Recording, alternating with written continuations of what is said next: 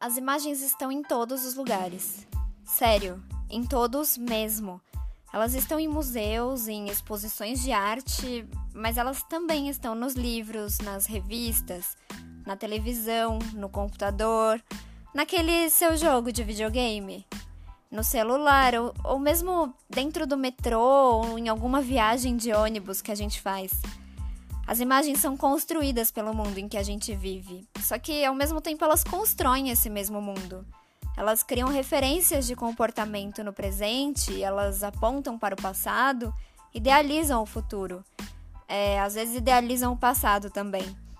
O Pitoresco é um podcast para falar dessas imagens e de como nos relacionamos com elas.